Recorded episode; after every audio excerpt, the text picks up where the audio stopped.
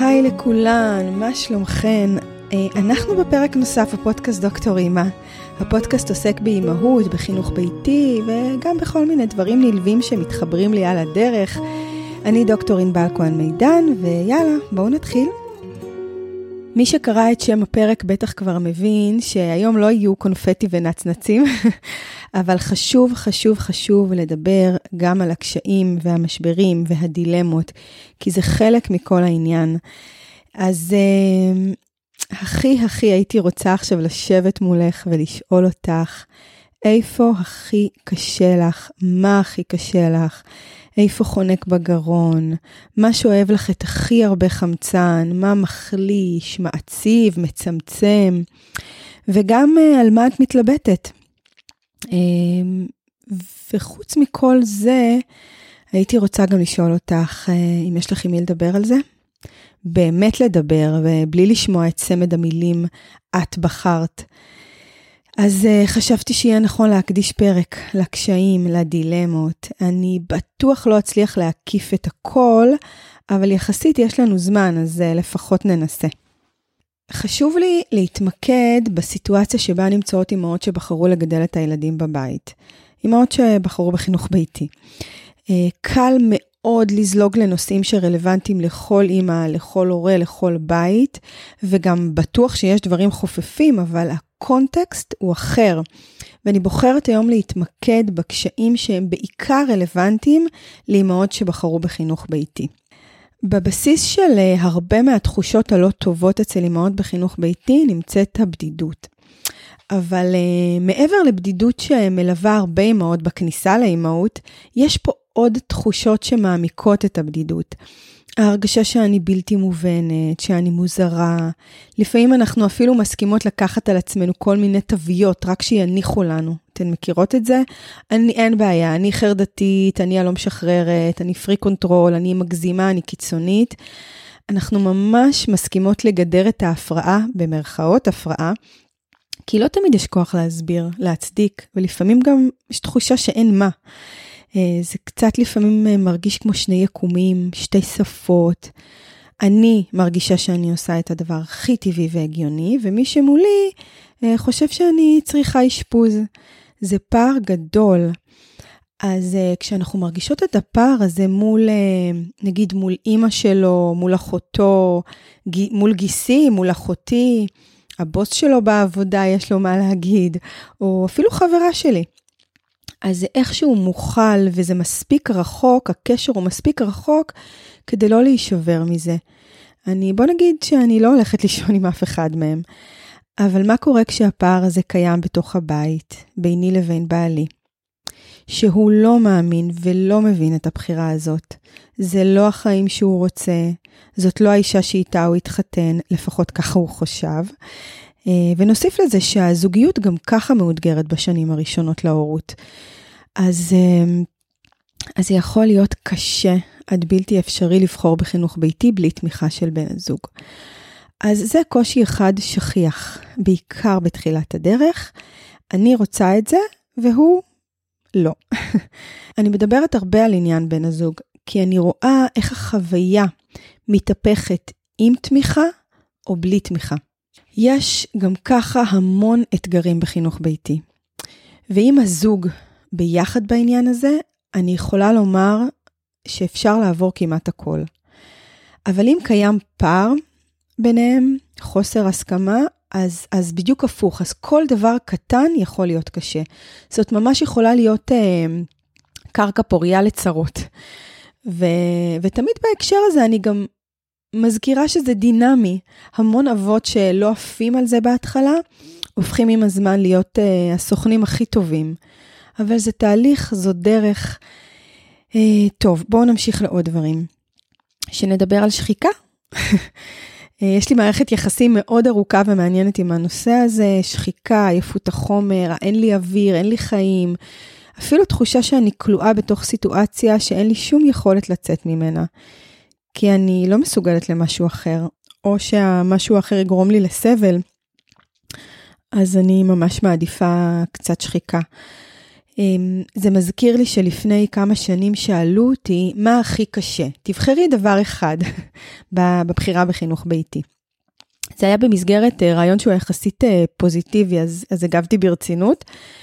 אה, אמרתי שהכי קשה שאני לא יורדת לרגע ממשמרת, שאני כל הזמן available לילדים, שאני נוכחת והם נוכחים, בטח ובטח רגשית, נוכחות רגשית בתוכי, שזה הרבה אמהות מתארות את, ה, את התחושה הזאת, אבל גם פיזית, אני פה והם פה איתי.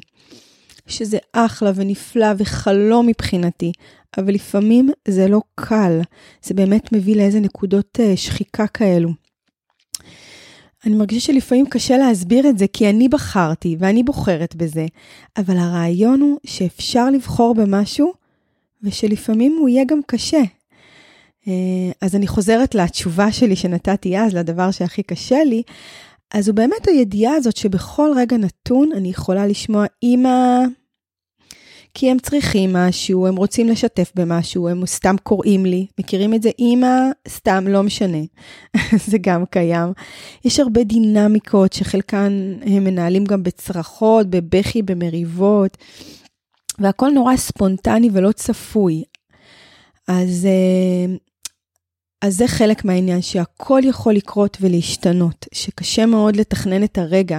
לפעמים אני מרגישה שאפילו אה, אני לא יכולה להרשות לעצמי מחשבה רצופה, שאני מתחילה מחשבה, אבל אני יודעת שבכל רגע היא יכולה להיקטע. אז אה, כי, כי ככה זה, כי אני הכתובת שלהם, אני המבוגר האחראי פה, אני מחזיקה את החיים של כולנו פה. זה אה, תחושה שכל כך הרבה תלוי בי, בהרגשה שלי, בתפקוד שלי, באישיות שלי, בבריאות שלי.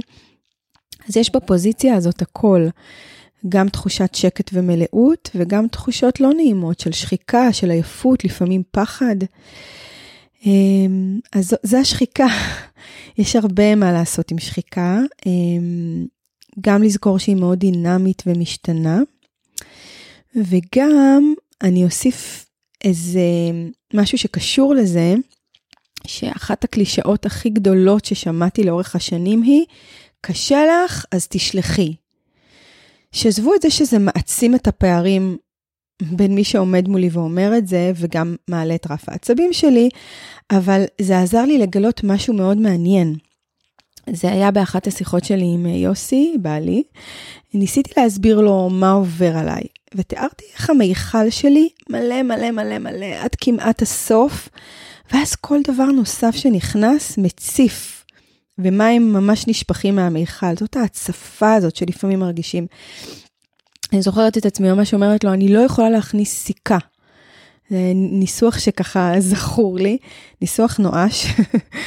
אמ, אבל, וזה האבל הגדול, עם הזמן הבנתי שלא כל דבר שנכנס למיכל שלי מציף או מעמיס, מעמיס ככה בתחושה.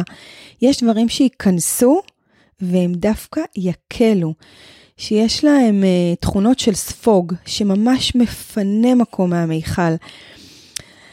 Um, אם עמוס ולחוץ, מה שאני מנסה להגיד זה שאם עמוס ולחוץ, אז לא בטוח שצריך להוריד משהו. אולי דווקא להוסיף. משהו שיהיו לו תכונות של ספוג, כל אחת והספוג שלה, כן?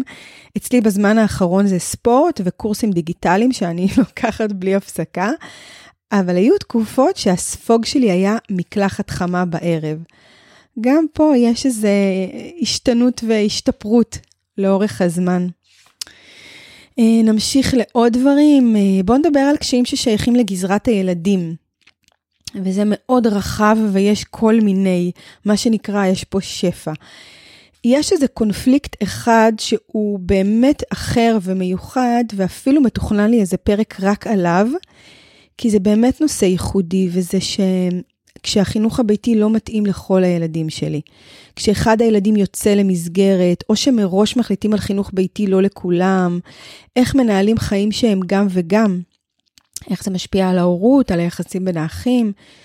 זה אומנם לא מאוד נפוץ, אבל uh, כשזה על הפרק, זה יכול להיות מורכב.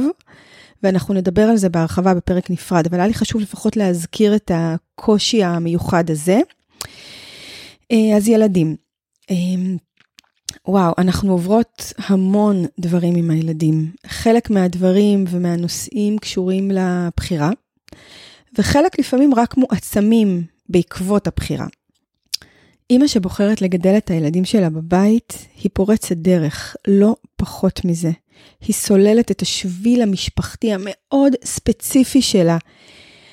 כמעט ואין מודלים שאנחנו יכולות לקבל מהם השראה.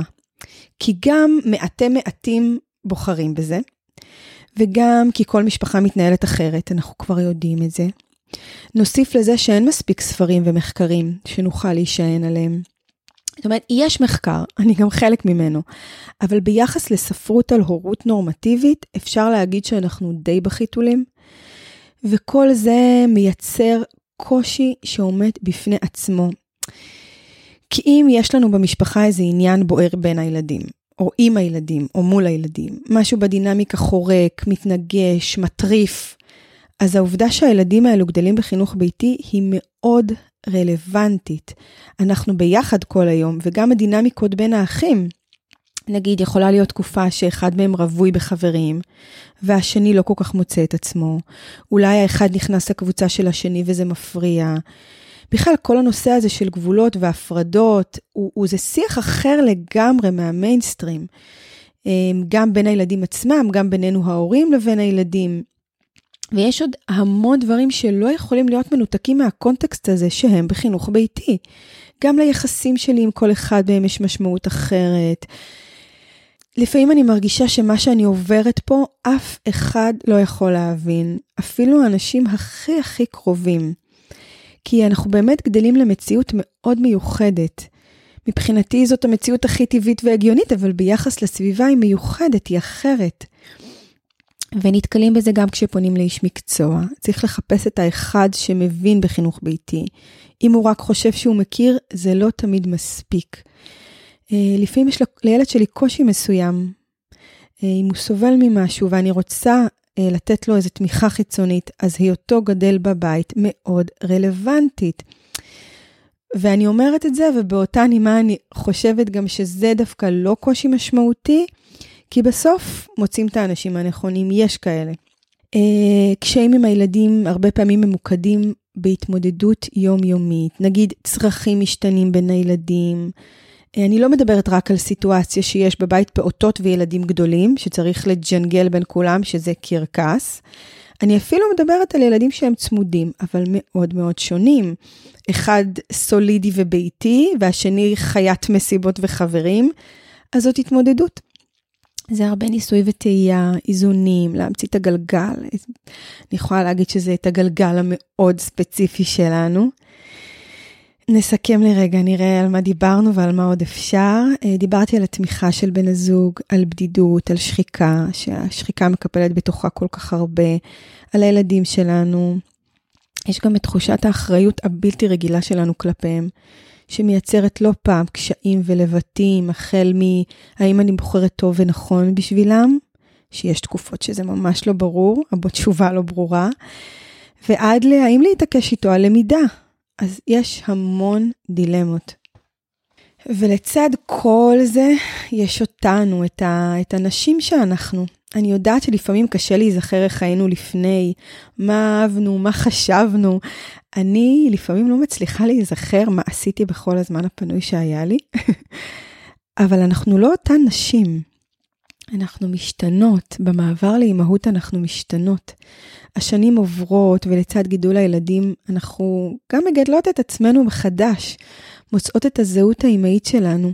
הזהות הזאת שהייתה כל כך בוסרית ופגיעה בתחילת הדרך, אז היום היא קצת יותר עם שריון וקבלות. אז האתגר הגדול הוא, אני, אני מוצאת שהאתגר הכי גדול זה להיות בחמלה לעצמנו. אף אחד לא מלמד אותנו איך להיות אימהות. המודלים שגדלנו עליהם לרוב לא השאירו בנו איזה רושם מיוחד. והעניין הוא שאף אחד בעולם לא מלמד אותנו איך להיות אימהות בחינוך ביתי. אנחנו ממציאות את עצמנו בכל יום מחדש, עומדות מול הרבה חזיתות, לפעמים במקביל.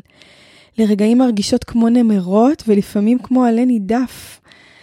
אה, אנחנו נשים חופשיות אמנם, שעושות את מה שאנחנו רוצות ומאמינות, למרות אה, כל הביקורת והסטיגמה, אבל אנחנו בוחרות.